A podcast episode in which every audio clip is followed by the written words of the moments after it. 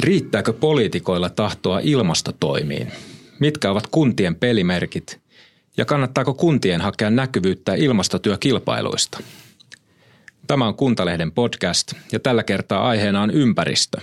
Minä olen Ville Miettinen ja vierainani ovat Kuntaliiton ympäristöpäällikkö Miira Riipinen ja Suomen ympäristökeskuksen johtaja professori Jyri Seppälä.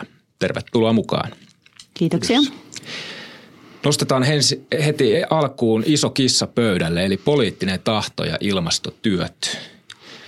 Tuoreen Kuntalehden teemana on ympäristö ja siellä Sitran johtaja Mari Pantsar tiivistää oikeastaan sanomansa, että ilmastonmuutosta voisi hillitä helposti. Se olisi tehtävissä, jos vain haluttaisiin. Sitten Pantsar tässä jutussa esittelee jotain pohjoismaisia ratkaisuja, joilla voitaisiin vähentää päästöjä yhtä paljon kuin Eurooppa tuottaa päästöjä vuodessa – jos nämä ratkaisut monistettaisiin niihin maihin, joihin ne voisi monistaa.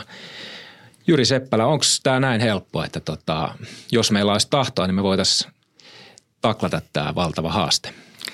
No joo, jos tahtoa olisi, mutta sitten pitää ymmärtää, että sen tahtotilan löytäminen ei ole kovin helppoa. Että monet poliitikot tietää, että mitä pitäisi tehdä, mutta jos he tekevät sen, he pelkäävät, että heitä ei enää äänestetä siihen samaan paikkaan. Eli jollain tavalla he kuitenkin vielä miettivät sitä, että aika ei ole tarpeeksi kypsä tehdä niitä toimenpiteitä, joilla todella päästäisiin eteenpäin, koska aina on se näkymä, että joku siinä kuitenkin tulee häviämään. Aika ei ole tarpeeksi kypsä. Toisaalta puhutaan sitä, että aikaa ei ole paljon. Tässähän on vähän jonkinlaista ristiriitaa vai onko? Kyllä, tässä on ihan selvästi ristiriitaa ja sanotaan näin, että ei pelkästään Suomen ongelma. Päinvastoin voidaan sanoa, että Suomi on nyt ainakin näyttänyt sen tahtotilan ulospäin, että, että nyt me haluamme näyttää esimerkkiä, mutta mehän tiedämme, että kaikki odotamme vielä vesikielellä niitä hallituksen suuria linjauksia, että tämä tahtotila sitten tulee ihan realistiseksi. Miira, mitä ajatuksia herättää tämä poliittisen tahdon kysymys?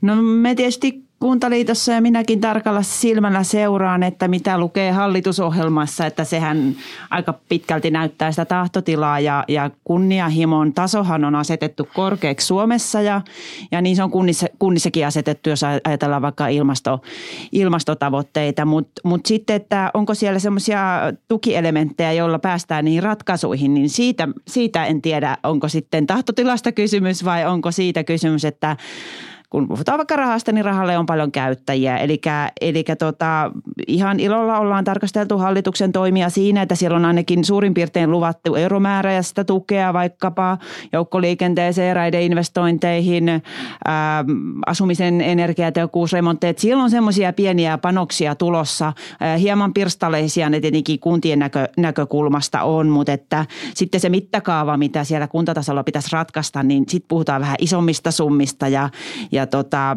kun tahtotila on, julistetaan kunnianhimoiset tavoitteet, niin pitäisi samalla miettiä, että, että miten ne ratkaisut sitten toteutetaan. Ja, ja se tietysti kiinnostaa meitä paljon, että, että tota, jos nyt mietin kuntia ja ratkaisuja ja, ja tota, taloutta, niin me tuossa laskeskeltiin esimerkiksi, että tämä latausinfra, mitä nyt kaavaillaan, niin se maksaa tuommoisen 75 miljoonaa kunnille ja meillä on kunnat aikamoisissa talousvaikeuksissa tällä hetkellä. Että nämä on ihan sellaisia asioita, että kun niitä tavoitteita asetellaan, niin pitää sitten miettiä, että miten se käytännössä toteutuu toteutetaan.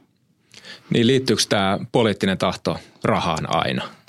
No mä vielä sanoisin tähän, että kyllä se osittain liittyy ja vähän tähän mitä Miira tuossa sanoi, niin palaan, että tosiaan meillä on kunnilla tosi paljon niin kuin ratkaisun avaimia käsissä tässä ilmastonmuutoksen hillinnässä ja sanon nyt tässä yhteydessä, että voi olla, että tätä kuntien niin kuin merkitystä tässä ilmastotyössä ei vieläkään ihan täysin ymmärretä valtionhallinnossa ja se näkyy myöskin ehkä tässä rahajaossa. Mm.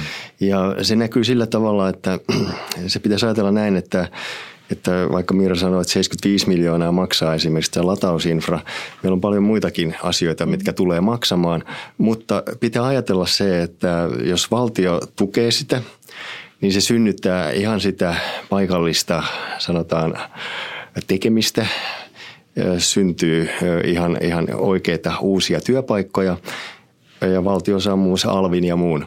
Ja, ja tällä tavalla niin kuin pitäisi katsoa tätä kansantaloudellisena hyötynä ja ymmärtää se, että se ilmastotyö joka on välttämätöntä kuitenkin meille tulevaisuutta silmällä pitää, niin, niin se on myös tapa, jolla tällä hetkellä muutenkin, kun sanotaan valtiohallinto haluaa tukea tiettyä työllisyyspolitiikkaa, niin, niin tässä voitaisiin laittaa niin kuin ihan uudella tavalla asiat yhteen ja, ja tukea myöskin sillä tavalla kuntien niin kuin mahdollista, koska kuntahan on organisaatio, joka pystyy sitten laittamaan sen asian käytäntöön ihan eri tavalla. Ja siinä on ihan valmis organisaatio, että ei tarvitse keksiä sitä varten uutta. Että kyllä mä sanoisin, että tässä on iso paikka, että, että tämä todella tämä kuntien arvo ymmärretään tässä ilmastonmuutoksen työssä. Mitä semmoisia juttuja sun mielestä on, mitä ei valtionhallinnon tasolla ymmärretä tai hoksata, mitä kunnalla on potentiaalia? No mulla on vähän semmoinen tunne, että koska Suomessahan nyt on kansainvälisesti katsottuna niin kuin tosi paljon kuntia, jotka on julistautunut lähes hiilineutraaliksi ja, ja, ja kunnianhimoisimpia tavoitteita, mitä valtio on asettanut vuoteen 2030. Niin se on ollut ehkä, sanotaan hallituksellekin semmoinen huokaus, että okei, se on hieno nähdä, että, että meidän kunnat nyt on tällä tavalla asennoitunut, mutta he eivät ymmärrä sitä, että että tässä justiin se olisi se paikka, että niillä kunnilla on tahtotila. Meillä on, pitäisi olla hirveän paljon semmoista niin kuin tukitoimintaa, että se tahtotila sitten purkautuisi siihen oikeaan tekemiseen. Ja, ja, ja, ja tämän kaltaisessa isosta niin kuin sanotaan muutoksesta nyt on kysymys. Ja, ja tota, kyllä mä näen, että tässä on merkkejä siitä, että sitä ymmärrystä varmaan koko aika kasvatetaan, mutta jos ajattelee kuitenkin, että meillä on se tilanne, että niitä investointeja, mitä Miirakin sanoi, että niitä joudutaan tekemään, niin, niin niitä niitä pitäisi alkaa tehdä nyt, eikä niin kuin suunnitella joskus tulevaisuudessa tehtäväksi. Että, että tämmöinen tämä tilanne on mun mielestä. Miira, mikä on sun näkemys tähän, että tajutaanko valtionhallinnossa tai hoksataanko se kuntien potentiaali?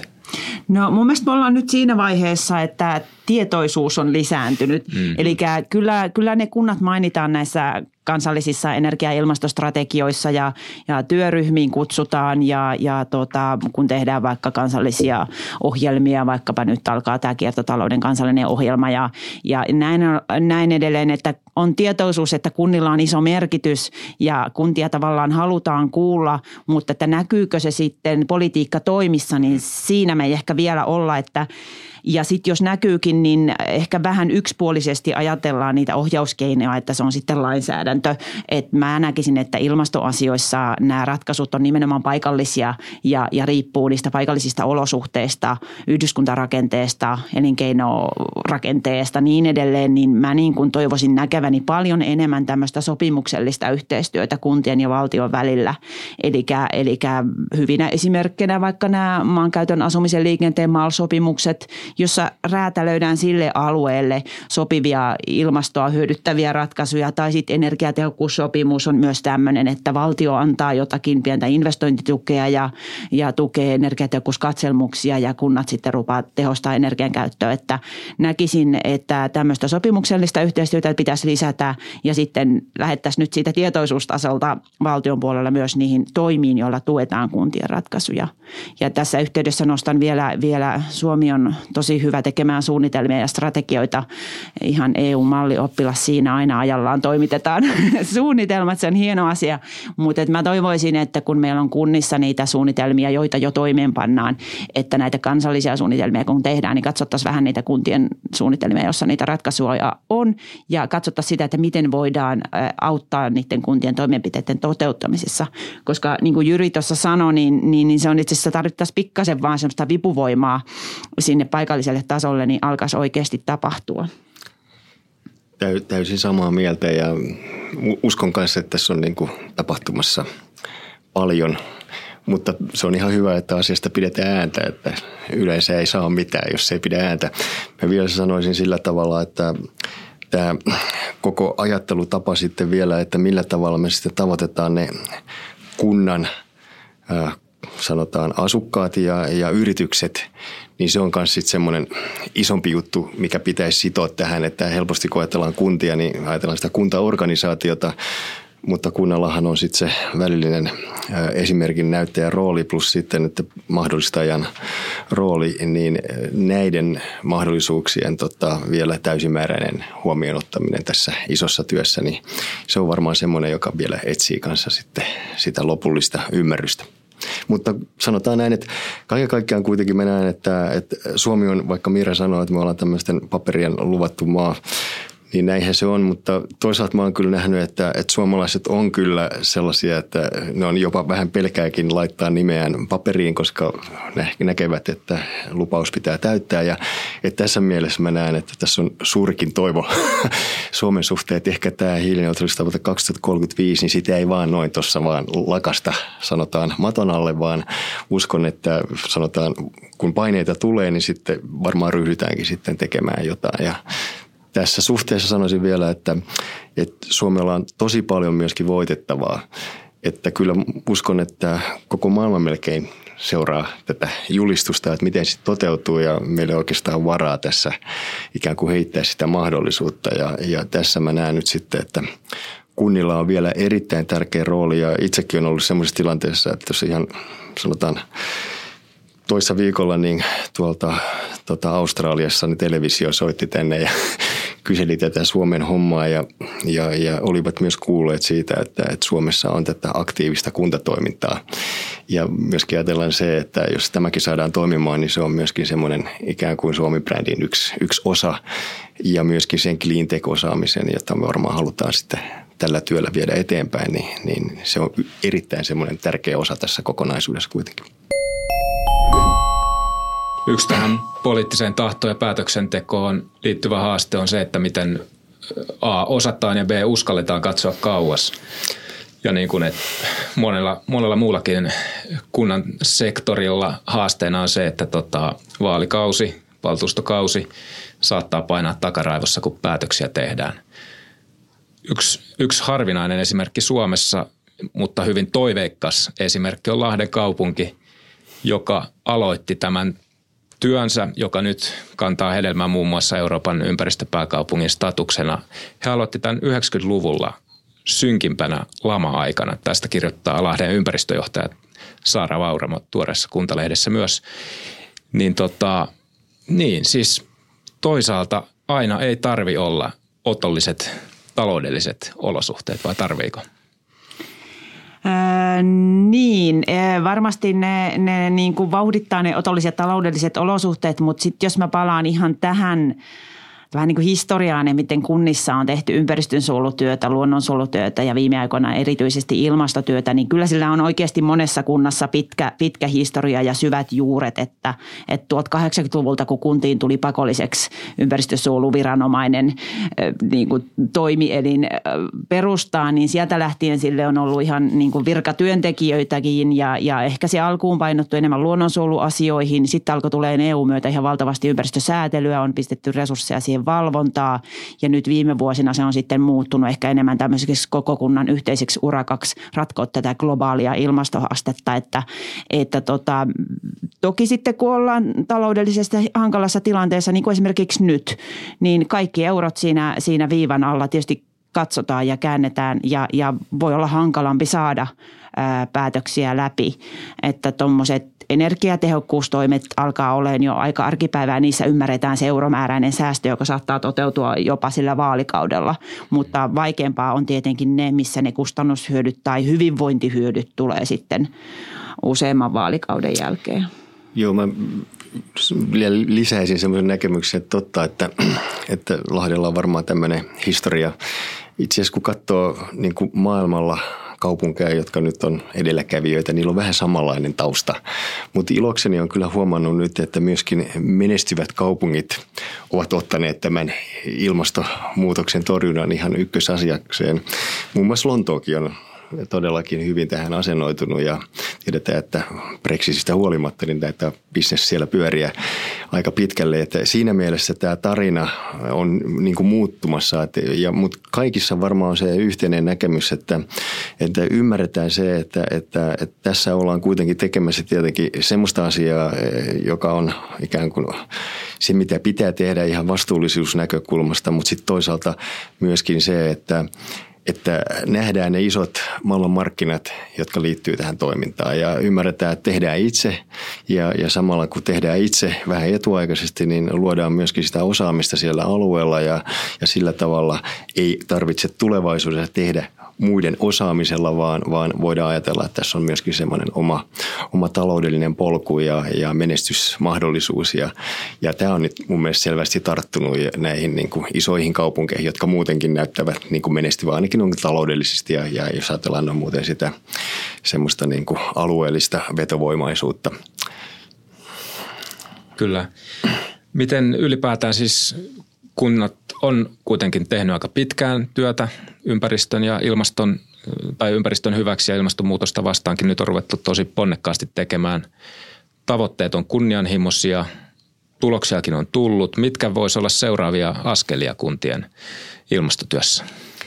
No mä sanoisin näin, että niin kuin sanoit, niin tässä on kyllä – hyviä tavoitteita ja on tehty, ja, mutta meillä on kuitenkin yli 300 kuntaa tässä Suomessa ja ne on aika erilaisessa tilanteessa. Ja, ja sanoisinko näin, että me ei ole vielä ollenkaan niin kuin käyty läpi sitä kaikkein keskeistä aluetta, eli tätä energiatuotantoaluetta. Ja, ja on helppoa, että on ne keskitetyt voimalaitosratkaisut, niitä on tehty ja niissä on saatu aika isojakin päästövähennyksiä kertaheitolla, mutta meillä on edelleenkin isojakin kaupunkeja, joilla ikään kuin odottaa vielä se lopullinen päätös näissä asioissa. Mutta sitten meillä on myöskin se paikallinen teollisuus, omakotitalot, myöskin kunnan kiinteistöt, joilla saattaa vielä olla esimerkiksi öljyä ja sun muuta. Että siinä mun mielestä on kyllä vielä tekemistä.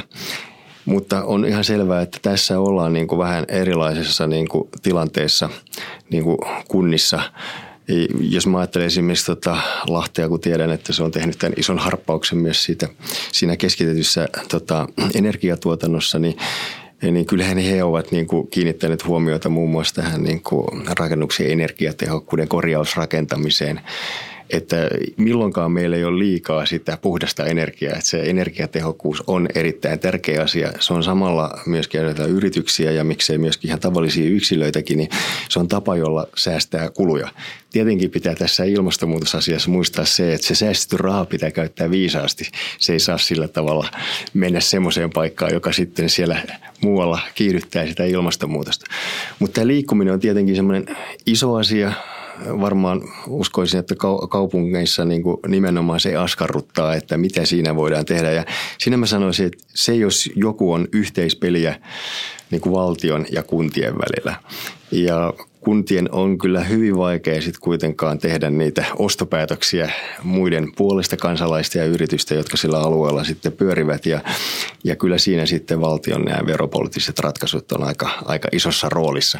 Mutta – kunnilla on sitten omat mahdollisuudet sitten siinä toimintaympäristössä tehdä semmoisia tekoja, että nämä tietyt sanotaan puhtaammat käyttövoimat, ne, niitä suositaan ja, ja sillä tavalla saadaan heräämään lisää kiinnostusta ottamaan niitä.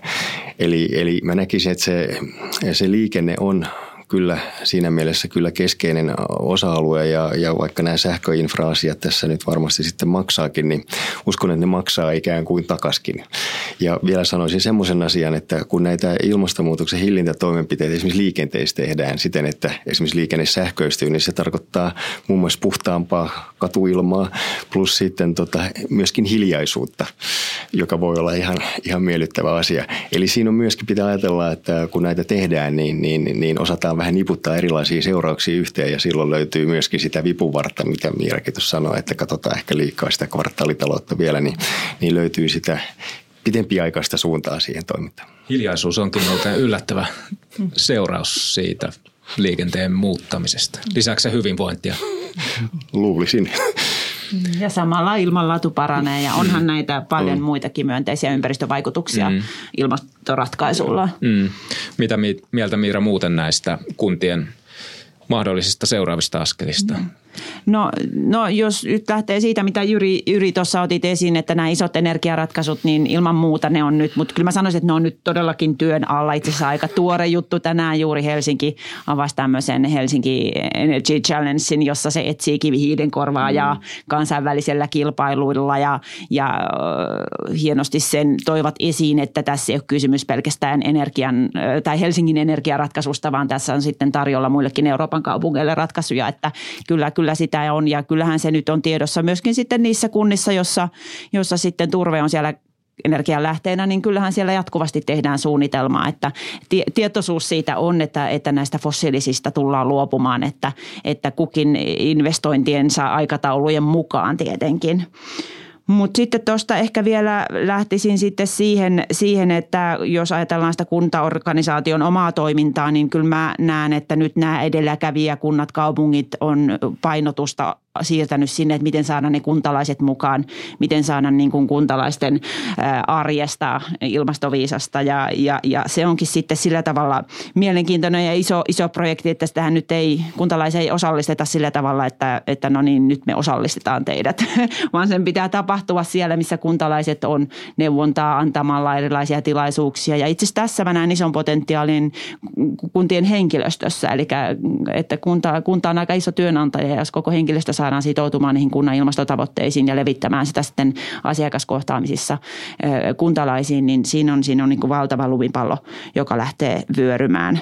Sitten on tietysti tämä tämä yritysyhteistyö, miten, miten saadaan tätä positiivista, positiivista ratkaisua leviämään sitten yritysten kanssa yhteistyöllä, niin se on myös semmoinen ajankohtainen aihepiiri, missä kunnat työskentelee. Kiertotalouspuolelta mun mielestä mahtavia esimerkkejä nämä, nämä kuntien entisten, entisten kaatopaikkojen muuttuminen kiertotalouskeskuksiksi, jonne houkutellaan sitten yrityksiä, joissa niin kuin toisen yrityksen raaka-aine, sivuvirta on toisen raaka-aine ja, ja, ja sitten näillä on myöskin tämmöistä kansainvälistä vientipotentiaalia, että, että kuntalaiset yritykset, se arki ja, ja tota ne isot energiaratkaisut, niin kuin sanottiin. Niin. Niin mä sanoisin tähän kuntalaisnäkökulmaan, että sehän on loppujen lopuksi hyvin haastava ja, ja erittäin mielenkiintoinen siinäkin mielessä, että niin kuin kansainvälisesti niin ei tällä alueella hirveästi ole tapahtunut, mutta ei voi vielä sanoa, että Suomessakaan. Mutta meillä on nyt niin kuin Mira sanoi, niin selvästi tähän herätty ja katsotaan mielenkiinnolla, miten me siinä sitten pärjätään ja miten me saadaan ne kuntalaiset mukaan. Mutta sanotaan, että jos me siinä onnistutaan, niin se jos joku on todella mielenkiintoinen asia niin kuin ulko, ulkomaalta katsottuna ja, ja siinä olisi valtikorttia. Vähän samalla tavalla kuin meillä jossain vaiheessa meidän tämä opetusjärjestelmä oli mielenkiinnon kohteena ja on varmaan edelleenkin. Mutta ihan, ihan tästä on nyt kysymys, että me saataisiin näitä isoja, isoja niin kuin sanotaan keinoja tai toimenpide, eh, sanotaan settejä, joilla sitten ihan oikeasti saataisiin muutosta kansalaisiin päin, että kansalaiset tarttuu niihin mahdollisuuksiin. Mitä se vaatii sitten? Vaatiiko se hyvä, parempaa viestintää esimerkiksi? Nythän monilla, monissa kunnissa on esimerkiksi ihan strategiatasolla, että jokainen kunnan työntekijä edistää työllään hyvinvointia, jokaisen kuntalaisen hyvinvointia. Niin voisiko tämä, tämä muuttaa siihen ilmastotyöhön ja mikä tämä, miten tähän juuri päästään, mitä mainitsit? No Varmaan tämmöisillä, mutta kyllä mä näen sen sillä tavalla, että kysymys on aika pitkällä niin kuin asenteista, että myöskin mielletään, että tässähän niin kuin Suomella on niin kuin iso mahdollisuus ja jokainen tuntee olevansa osa sitä mahdollisuutta ja haluaa rakentaa sitä yhteistä tulevaisuutta. Ja sanoisin sitten, että vaikka joskus sanotaan näin, että, että, että esimerkiksi koulutus on tärkeä merkitys tässä, että nuorille pitää kertoa tätä asiaa, niin kyllähän niin kuin vanhemmalla ikäpolvella on nyt ne ratkaisuavaimet. Mutta silti mä näen, että, tämä, että, että koululaiset sun muut on tässä mukana, niin on äärimmäisen tärkeä merkitys, koska on nähty, että, että kun tätä ilmastotyötä on niin kuin viety koululuokissa, niin se asia sitten ikään kuin valuu sinne kotiin. Et, et, et se on kaikkein paras konsultti, se oma lapsi, joka niin kuin jo alkaa kyseenalaistaa tiettyä toimintaa ja, ja silloin viimeistään vanhemmatkin miettii, että hei, että mä elän tässä nyt tietyn aikaa, mutta sitten tämä ja hänen lapsensa joutuvat sitten aika uuteen maailmaan, että pitäisi niinku katsoa sitä kaukonäköisyyttä, ettei katso pelkästään sitä omaa, omaa kukkaroa jollain muutaman vuoden niinku, tähtäyksellä, vaan pystyy katsoa sitä pitkällä tähtäyksellä siten, että, että jälkipolvilla on hyvä mahdollisuus sitten vielä sitten tässä suomalaisessa yhteiskunnassa ja, niin kuin toimia ja myöskin sillä tavalla vaikuttaa ympäröivään maailmaan. Jyri mainitsi äsken tuossa, että kunnissa tehdään hyvin eri tavoilla ja eri, tietenkin eri intensiteetillä, erilaisilla tuloksilla, erilaisilla resursseilla tätä työtä. Miten sä Miira näet, onko kuntien ympäristötyö tarpeeksi yhtenäistä? No mä en tiedä sitten, tarviiko sen olla yhtenäistä, kun me mietitään Suomea maana ja maantieteellisiä olosuhteita ja meidän itse asiassa erilaistuvaa kuntakenttää, että olosuhteet on hyvin erilaiset ja mä ehkä lähtisinkin miettimään sitä enemmän sen kunnan vahvuuksien kautta. Mm. Että, että isoissa kaupungissa on aivan eri mittakaavan mahdollisuudet vaikuttaa vaikka liikenteen ratkaisulla tai, tai tota, ylipäänsä niin kuin rakentamisen kautta muuta.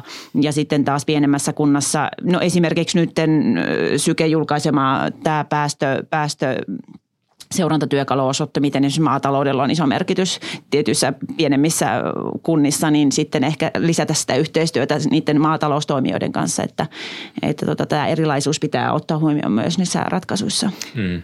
Tämä, vielä tämä tämmöinen vertaistuki, niin, niin sitä kannattaa käyttää.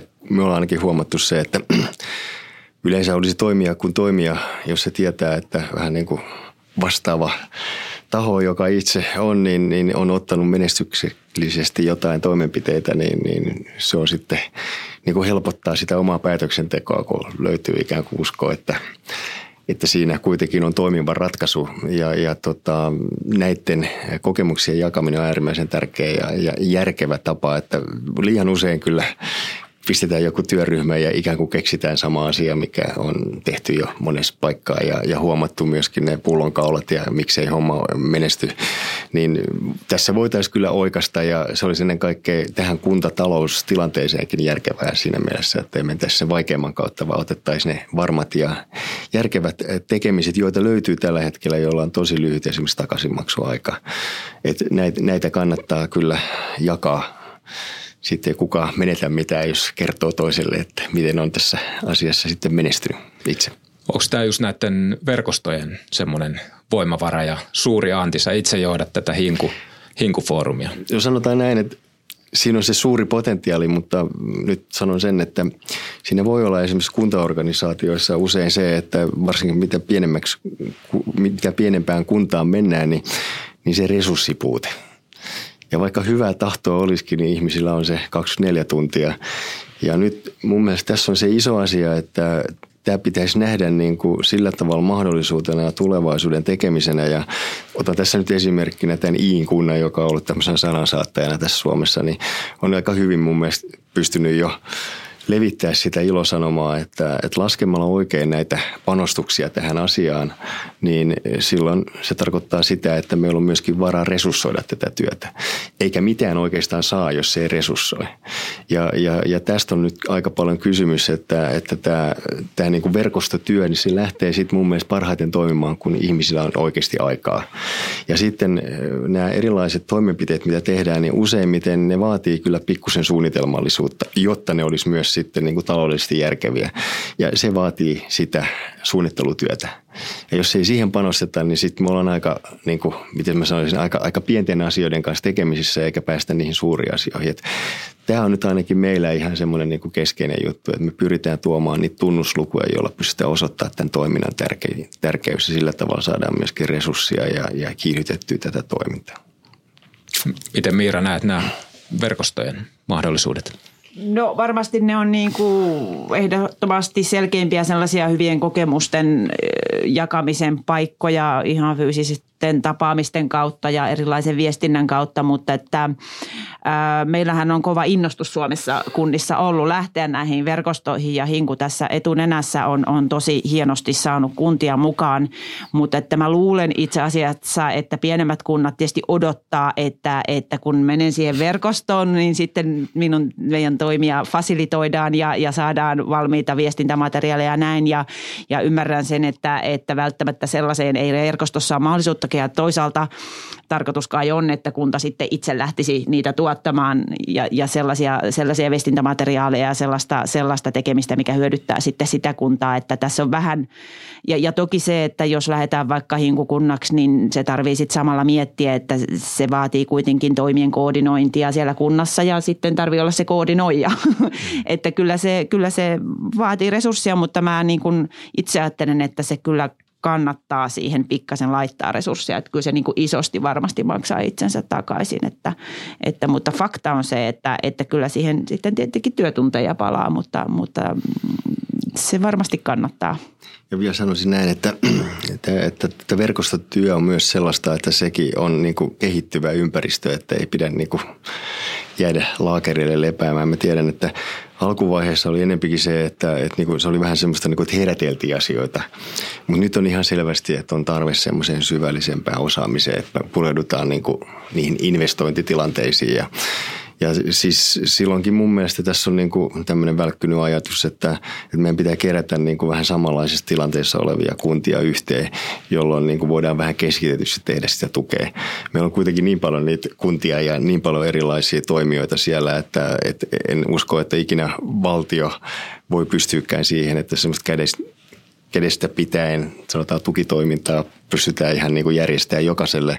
Ja tässä pitää myös keksiä nyt semmoisia tehokkaita tapoja, joilla me saadaan se niin kuin tieto mahdollisimman hyvin sitten perille. Ja, ja semmoinen me ollaan kyllä huomattu, että kyllä tämmöinen vanha kunnon face-to-face tilanne on kyllä, joka toimii, että käyttäen tietenkin näitä uusia, uusia mediavälineitä voidaan, voidaan tukea sitäkin, mutta kyllä, kyllä niin kuin tavallaan, että pitää niin kuin tavallaan tuoda se ymmärrys siihen tilanteeseen ja siitä sitten se lähtee se oma toimisuuskin, ymmärtää sen hyödyt ja mahdollisuudet. Mä ehkä jatkasin tästä, että mm, on tosi ilolla nyt seurannut, miten aluetoimijat on lähtenyt niin kuin alueensa kuntia ja heidän ilmastotoimintaa, ympäristötoimintaa kokoamaan. Ja esimerkiksi maakunnan liitoissa on, on alettu panostaa tähän ja elyissäkin. Eli, eli tota, ymmärrän, että täältä, täältä tota Helsingistä käsin ei semmoista riittävää räätälöityä tukea pystytä kaikille, kaikille yli 300 kunnalle antaa. Siinä on tietysti oma, oma voimansa siinä, että on tämmöinen iso kansallinen yksi verkosto, joka saa paljon näkyvyyttä, mutta, mutta pidän hirveän hyvänä niin kuin toimintatapana myös nämä alueellisen tuen antaminen ja, ja alueellinen verkostoituminen, joka sitten voidaan aina aika ajoin koota valtakunnalliseksi. Että sitten kuitenkin siellä alueella parhaiten tiedetään ne, ne tarpeet ja ne, ne mahdollisuudet. Mä, mä olen täysin samaa mieltä Miiran kanssa ja tämä on kyllä kieltämättä niin semmoinen asia, että mitä pitää vahvistaa ja, ja just tämä, että se paikallinen – tekeminen ikään kuin löytää. Siinä on samalla tavalla vähän niin kuin vertaistukea ja on, löytyy myöskin ne kasvot helpommin siinä lähelle ja ja tämä kokonaisuus, tämä verkosto, se integroituu näihin, näihin niin kuin näihin maakuntaverkostoihin, jotka toivon mukaan sitten pikkuhiljaa kattaa koko Suomen, että pikkuhiljaa alkaa ollakin semmoinen tilanne, että, mutta tilanne oli aika erilainen kolme vuotta sitten, että, että silloin jotenkin maakuntauudistuksen sanotaan valmisteluvaiheessa koettiin, että nämä muut asiat ajaa ohi, että ei nähty, että ilmastonmuutoksen hillintä on niin kuin oikeastaan sen uuden organisaation niin ydintekemisiä ja jotkut ikään kuin jo ajattelivat, että ei tämmöiseen tarvitse mennä, mutta nyt on tilanne tosiaan muuttunut hyvinkin radikaalisti ja kaikki ymmärtävät tämän järkevyyden ja, ja tässä tapauksessa tämä mahdollisuus, että kunnat ja maakunnat nyt pelaa yhteen, niin siitähän se voimavara sen kun vahvistuu ilman muuta. Mitäs jos kurkataan vähän Suomen rajojen ulkopuolelle? Tässä on mainittu Iin kunta, josta BBC kävi vastikään tekemässä ohjelmaa Iin ilmastotyöstä, jolta on, joka on niittänyt palkintoja. Lahti on ensi vuonna Euroopan ympäristöpääkaupunki. Paljon tämmöistä kansainvälistä gloriaa. Lahdella tämä oli myös pitkän, pitkän tota työn tulos. Lappeenranta oli 2014 Earth Hour-kilpailun finaalissa kansainvälistä näkyvyyttä tuli siinä ja Lappeenrantakin on tehnyt paljon ponnisteluja kansainvälisissä ilmastotyökisoissa. Onko kansainvälisyys, kuinka tärkeänä näette sen, että, että kaupungit pyrkii sinne ja pääsee näkyviin? No jos nyt puhutaan ympäristöteemasta, niin, niin, niin kyse on kuitenkin globaalista haasteesta, johon on, on sitten paikallisia ratkaisuja, niin mun mielestä se on ihan välttämättömyyskin, että kansainvälisesti verkostoidutaan. Voidaan lähteä pohjoismaisella yhteistyöllä voidaan mennä EU-tason yhteistyöhön, sitten myös maailmanlaajuiseen ja hakea ehkä niitä parhaita benchmark-kumppaneita. Ja, ja tota, suomalaiset kaupungit, kunnathan on tässä mainitsit hienoja menestyneitä kuntia ja kaupunkia erilaisissa kilpailuissa, mutta että kuuluu, suomalaiset kunnat kuuluu aika paljon näihin kansainvälisiin verkostoihin. Että, ja, ja, ja totta kai ehkä ajankohtaista on pohtia myös se, että miten toimia näissä verkostoissa mahdollisimman tehokkaasti, että miten saada sieltä se hyöty hyöty irti, jotta se hyödyttää sitten mahdollisimman laajasti sitä kuntaa, niin se on ehkä semmoinen ajankohtainen kysymys siinä, että ei, ei riitä, että käydään niin kuin kansainvälisten verkostojen tapaamisissa kuulemassa luentoja, vaan että miten tuoda niitä ratkaisuja kotimaahan. Ja, ja toki meillä on sitten EU-rahalla kunnat tekee erilaisia kahdenvälisiä ja kolmenvälisiä hankkeita, että sekin on kansainvälistä yhteistyötä, että, että kyllä mä näen, että se on niin kuin välttämättömyys, mutta en ole sillä huolissaan, että Suomen kunnat olisi jäänyt tänne Suomen rajojen sisäpuolelle. Ja näistä kilpailusta, niin – kunnia ja gloria on tietenkin hienoa, mutta kyllä mä näen ja on kunnilta kuullut sen, että, että mitä kaikkea muutakin hyötyä siitä saa. Että usein näissä kilpailussa on hirveän systemaattinen se ää, tavallaan hakeutuminen niihin. Siinä niin kuin pakotetaan se kunta käymään läpi kaikki toimintonsa ja, ja eri, eri kategorioihin laitettuna. Ja, ja se myös on semmoinen toimi, mikä sitten ehkä tätä kilpailua varten tulee tehtyä, mutta mitä kuulee kunnilta sitten jälkeenpäin, että se on ollut semmoinen lähtölaukaus sille, että ylipäänsä lähdetään systemaattisesti edistämään näitä ympäristötavoitteita. Että kyllä, kyllä siitä osallistumisesta on varmasti hyötyä, vaikka ei voittoakaan tulisi. Ja sitten tämä gloria ja kunnia ja maine, niin, niin, niin kyllähän se totta on, että, että niin kuin vaikkapa nyt Lahden kaupunki, niin ihan varmasti on innostanut muita kuntia ja kaupunkeja lähteä niin kuin tähän ympäristö- ilmastotoimintaan kunnianhimoisemmin, että, että se on niin kuin hyvä esimerkki, että, että kyllä sitten se semmoinen pieni, pieni kateuskin siellä saattaa pistää niin kuin tekemään hyviä tekoja, että, että me halutaan kanssa, että, että kyllä mä kannustaisin, kannustaisin näihin kilpailuihinkin osallistumaan.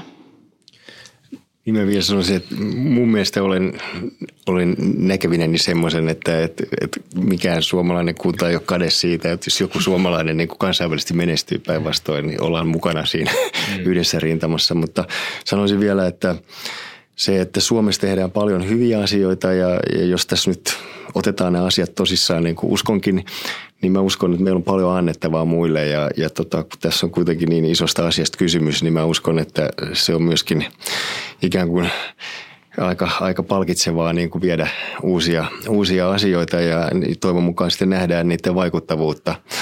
Ja, ja Päinvastoin niin ei voi ajatella, että, että Suomessa kaikki viisaus on, että ulkomailla on paljon taas hyviä asioita ja meidän kannattaa kopioida, ymmärtää, miten ne voisi täällä sitten ottaa käyttöön.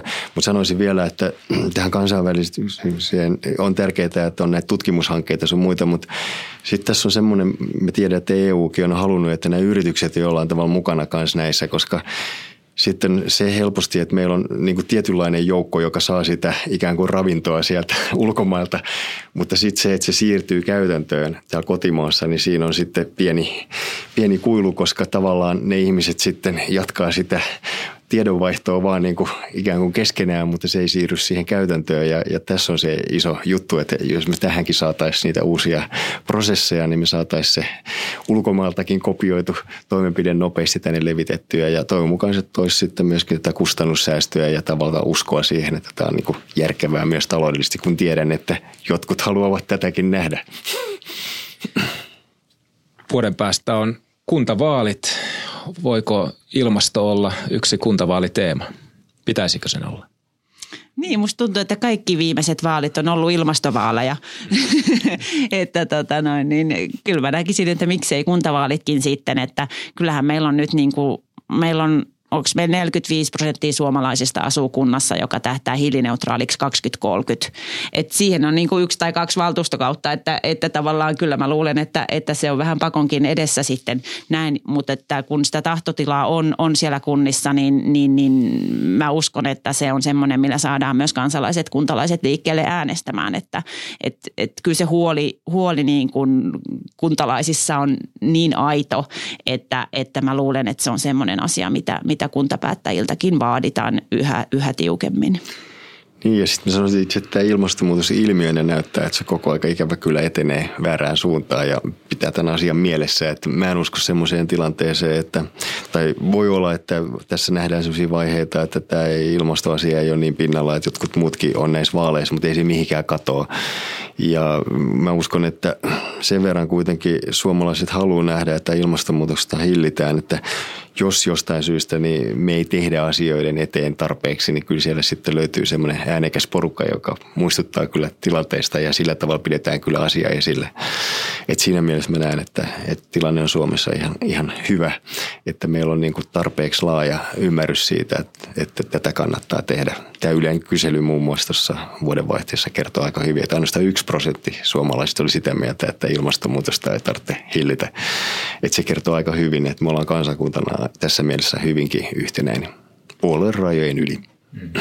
Niin ja mä luulen, että, että varmasti totta kai tämä talouskysymys on aina siellä päällä ja pinnalla, mutta mä luulen, että semmoinen ehdokas, joka hakee kunnalle sitä elinvoimaa ilmastoratkaisuista, ympäristöratkaisuista, niin semmoinen voi olla aika, aika ässä siinä, siinä tota vaalitilanteessa. Että kyllä mä luulen, että, että niin, kun, niin tämä osataan yhdistää siihen kunnan elinvoimaan tämä ilmastoympäristötyö.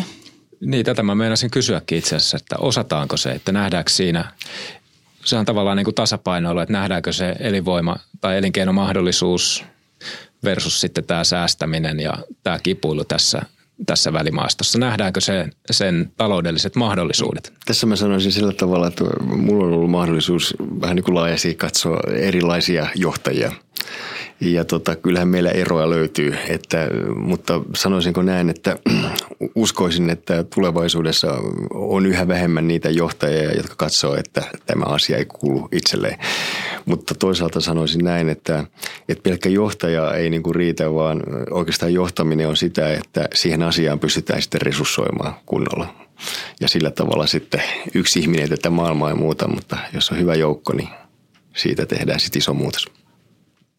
Otetaan vielä loppu ihan, tartutaan vielä siihen poliittiseen tahtoon. Tässä on tulossa kehysriihi, takana on ilmastoseminaari tai hallituksen tämä kokous, josta annettiin sitten julkilausuma tavoitteista ja näkymistä. Ja samalla on julkisuudessa esiintynyt hallituksen sisältä kantautuneita tietoja, että ihan, ihan täydessä harmoniassa ei ilmastotavoitteiden suhteen mennä. Mitä odotatte esimerkiksi kehysriiheltä tai tältä tulevalta tai jäljellä olevalta hallituskaudelta, mitä pitäisi päättää yhdessä? No mä sanoisin näin, että tämä oikeudenmukainen siirtymä, joka on ollut tässä tämmöinen hokema – joka varmaan on ikään kuin realisoimatta, että mitä se loppujen lopuksi on, niin se saa väkisinkin jonkunnäköistä konkretiaa. Ja mä sanoisin näin, että kun tämä muutos tulee, niin on selvää, että tässä on niin kuin häviäjiä ja voittajia. Ja mun mielestä se oikeudenmukainen siirtymä tarkoittaa sitä, että tässä tapauksessa hallituspuolueet pystyy niin kuin tavallaan ymmärtämään myöskin toisen puolueen ikään kuin sitä kantaa tietyissä asioissa ja osaavat löytää sen ikään kuin reitin, jolla sitten kaikki otetaan oikeudenmukaisesti mukaan tähän työhön. Ja tota, tätä mä nyt odotan, että, että niistä vaikeista asioista pystytään sopimaan myöskin sillä tavalla, että on, on selvä maali, tuon mukaan se 2035, joka on niin tämmöinen tietty deadline, niin siihen mennessä ne erilaiset toimenpiteet, me pystytään jo tänä päivänä lähteä niitä viemään eteenpäin siten, että niiden vaikuttavuus on sitten nähtävissä sellaisena kuin pitää silloin 2035. Monet asiat on erittäin hitaita ja, ja se, että laitetaan nyt niin kuin pää pensaaseen, niin johtaa siihen, että se on sitten seuraavien niin kuin tavallaan äh, tehtävissä ehkä, mutta sillä tavalla, että on aikaa vähemmän siihen sopeutumiseen. Että tätä mä odotan tässä ennen kaikkea, että, että löytyy ne selvät suunnat, ymmärrys siitä, että, että kaikkien pitää tässä tietyllä tavalla ehkä sitten löytää sitä kultaista keskitietä, mutta siten, että se maali kuitenkin löytyy. Että tämä on tämmöistä poliittista sopimista, mutta vielä sanoisin sen, että ei se helppoa tule olemaan. Niin, kyllä mä luulen, että tässä niin kuin kompromissien kautta pikkuhiljaa edetään niin kuin käytännön ratkaisuihin, että varmasti siellä tulee pöydällä olemaan energiaverokysymykset, liikenneverokysymykset, turve tulee ihan varmasti mm. sinne jollain tavalla, tavalla pöydälle ja, ja tota, kaikki nyt vaikuttaa olevan kovasti sitoutuneita siihen 2035 tavoitteeseen, että, että, että mä luulen, että kyllä sieltä on pakko tulla konkreettisia ratkaisujakin, mutta en uskalla lähteä veikkaamaan nyt mitä ne on. Mutta että näitä energiaverotukseen liittyviä asioita kuvittelisin, että sieltä on tulossa. Näin uskon ja sitten ajoneuvoihin varmaan tulee myös jonkunnäköisiä sanotaan tukia tai verotuksellisia muutoksia, koska se liikenne on niin hitaasti muuttuva alue, että siinä on tapahduttava jotain kuitenkin.